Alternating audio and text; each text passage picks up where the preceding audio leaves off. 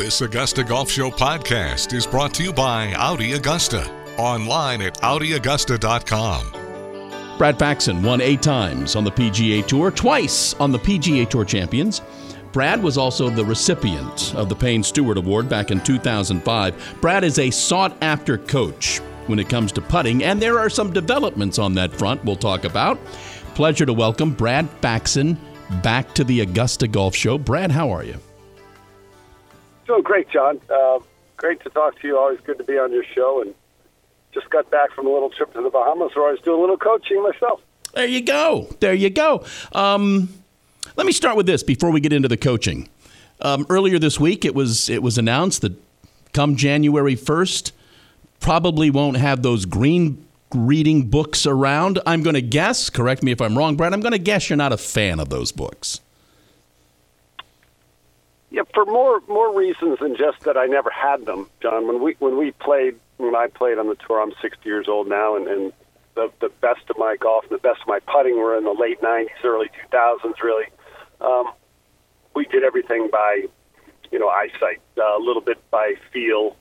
Um, sometimes you might draw a, a little line on your yardage book that had a picture of a green, but it certainly wasn't in any detail uh, like players have now. And, and some of the uh, the guys that design the yardage books and the, specifically the greens reading books um, use lasers, uh, topographical maps. Uh, they're in color, extremely detailed, uh, half percent of slope, uh, color shades, and it's. I think sometimes it's really helpful to players depending on who they are, and sometimes it's very confusing. And I think you'd ask if you asked a lot of the players that are currently out there, some of them depend and rely on them, and some of them use them uh, when they're indecisive. But I think there's certainly a majority of players that would get a benefit from them. Is it the detail that you spoke of, Brad, that you know, we don't mind yardage books. We seem to be fine with yardage books, but the green reading books seem to get us all riled up. Is it because of that detail? Yes, and yardage books became accepted over 40 years ago. Jack Nicklaus was one of the first players to actually walk yardages off back in the 60s. So when other players would just take, hey, I hit a five iron from this tree or a seven iron from the edge of this bunker, Nicholas started pacing off yardage books um, and writing them down. We all know how far each club is supposed to go.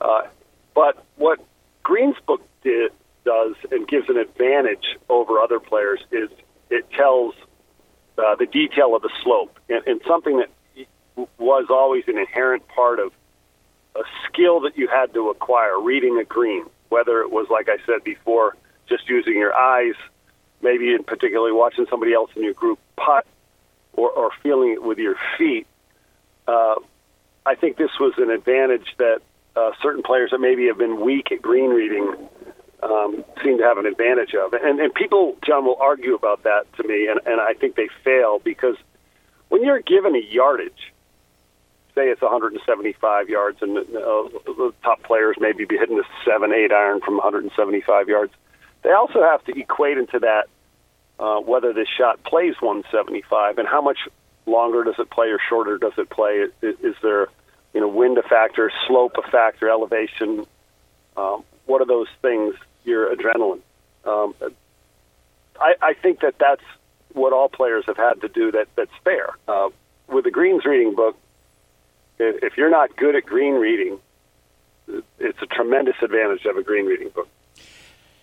Do you think Brad will see this disparity between you know old line players who worked off of feel and used a green reading book, and then the the newer crop of players who use a green reading book and don't know a whole lot about feel. Uh, do you think is this the the books going away? Will this benefit one or the other? I think you'll see some players have a precipitous slide. Really, um, not everybody. Uh, and, and look, we're talking about the highest skilled players in the world that make it out to the PGA Tour. So they they have to be pretty good at this, right? Maybe not relative to the best putters or best green readers in the world, but they're awfully good at. It. That's number one. Um, I think that the hardest the hardest issue is going to be how is this enforced? Every player, every caddy has had books in the past from the courses they've played. Some of them keep very detailed notes, um, yardages into the greens they've hit, clubs they've hit into the uh, those particular greens from that yardage. Um, I don't think everybody knows the putts they've had on previous holes. I used to just remember those. Other players I played with the same thing, but um, you're not allowed now to use any measuring device, uh, something that might measure slope, um, or to write detailed notes down from older yardage books. And mm-hmm. if you think about the fields that a tournament, John, there's 156 players at normal fields, uh, 156 caddies, obviously. Um, so potential to have how many books? Over 300 books if the players carry their own. Um, how is an official going to walk or look at every single player in Caddy's Yards book every single week to make sure that there's not one page out of the 18 pages or 36 pages because of the different details to the, the Greens books. Uh, I don't think there's a way that that can be enforced.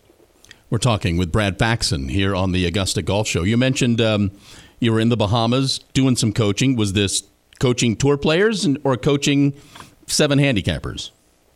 Well, in this particular case, I was down doing a corporate outing. Um, and the, the fellow that asked me to come and do the outing has a daughter on the LPGA Tour named, named Albane Valenzuela. She uh, was mm-hmm. a two-time runner-up in the U.S. Women's Amateur in 2017 and 18. Has played two years on the LPGA Tour now, and I've uh, been helping her with her putting. And it always blends into putting, short game, a little bit of psychology, and then another player named Tom Lewis, who's an English yep. Englishman who lives over here in the United States, been on the PGA Tour for the last couple of years, uh, was very highly ranked inside the top 50 in the world for a few years. Um, and we get to spend a couple days together too, uh, working on the game, talking about the game of golf. Uh, so it's it's never really specific to. Well, I shouldn't say never, but very rarely is it specific to just the face and the path of what somebody's doing with their stroke without a little bit talking strategy, um, you know, we talk about pre-shot routine, post-shot routine, green reading. talk about green reading. And John, I, I love the topic because, you know, you play the game. You're an avid golfer. Um, when somebody asks you, "Hey, how can you help me to read, read greens better?" Hmm. It's never really an easy question to answer. No. Uh, it depends a lot on the player. How much time do they play? Um, you know, if you didn't play golf as a young kid, where most of the PGA Tour players learn to read dreams by themselves, learn to read them organically, spending thousands and thousands of hours watching Paul, uh, putts roll. Uh, that's how I learned. Uh, it, it's hard. It's kind of like when you have a little kid and you're throwing a baseball for the first time, and their arm goes way back, and you have no idea whether the ball is going to come out of their hand high or low or slow or fast. Um, th- those are the same kind of little idiosyncrasies uh, to teaching somebody green reading. Can a can a really good amateur be as good a putter as a, a good PGA Tour player? I think they certainly can have streaks of that. I, I played with amateur putters in pro ams over my career where I'm like, holy smokes, this guy's pretty good, and and they don't always have uh, the perfect equipment like most of the PGA Tour players have. Uh, they don't always get to practice uh, the, the many hours that we get to practice or have the best. Um, everything about this game is eye-opening to me, and I always seem to learn a bunch of uh, from different areas. A few years ago, out in Las Vegas, I, I played in something called uh, the Major Series of Putting, and I, I was kind of a co-host to this event. It was uh, some Caesar's Palace land up out by the Top Golf there, mm-hmm. and a bunch of miniature golf players mm-hmm. came to compete in this. There were a bunch of different categories of players, and these mini golf players have their own tours, and it's worldwide. The purses are ridiculously small, but what I saw were styles of putters, players with different uh, strokes that were very good all to start online, and you, you would have never seen any stroke quite like these players on the PGA Tour, or even um, the implement, the putter that they used. And I was like, wow. Um, to me, uh, confidence triumphs technique 95% of the time. You know, you talked about remembering putts. Do you remember the most important putt you ever made? Yeah, there's a few. Uh, unfortunately, I remember a few that didn't go in. Well, yeah, okay. well, yeah, yeah, and, and I, I learned early on from uh, Bob Rotella, who was a famous sports psychologist uh, on the tour, worked with so many great players. First of all, with Tom Kite, Denis Watson, Davis Love. Uh, the list goes on and on. But I, I met him in the mid '80s, and, and he helped me realize that your mind and your subconscious mind can remember the most emotional uh, moments of your life longer than something. So he would say, you know, the birth of your first child, your wedding day, uh, maybe getting fired from a job, those emotional attachments you would remember. Um, and he said to me that if you want to remember something for a long time, pat yourself on the back, smile, get excited when you make putts, and try and shrug off neg- uh, the negative when you miss a putt. And I thought that was incredible advice, and it's very difficult to do. But I think it was one of the keys to my, and I think one of the things I'm most proud about, John, having been a good putter, was having been a good putter for a long period of time. You know, I, I was a highly ranked putter for over 15 years, maybe 20 years, and I got better as I got older into my late 30s and early 40s. And I still feel like uh, I'm a really good putter. So yes, um, I, I can remember a lot of good putts. I think the one I made in 1995 on the final hole of the PGA Championship at Riviera uh, was to shoot 63 to make the Ryder Cup team. Was to shoot what, at then what was the lowest round in a major, what was the lowest round in a final round of a major. Uh, it was with Jose Maria Olazabal, um, and, and that was as meaningful a putt. It was probably 12 or 14 feet for par. Uh, I remember the shirt I was wearing, the shoes I was wearing, the crowd around me, and those are the kind of things that uh, made your whole life um, worthwhile for what you were trying to do. Is, is when you could do something in the, the most pressure-packed moments. Well, I'll let you go on that. The toughest toughest greens you've ever run across are where? Well, you're going to be surprised when I say this because uh, these greens were flawless. When I played the U.S. Open at Bethpage, I believe it was 2003, uh, when Tiger won, Sergio Garcia was getting mocked because he was uh, milking the shaft or Right. grip, regripping Right. uh, quite a bit, and, and the, the crowds there were chanting how many times every time he waggled.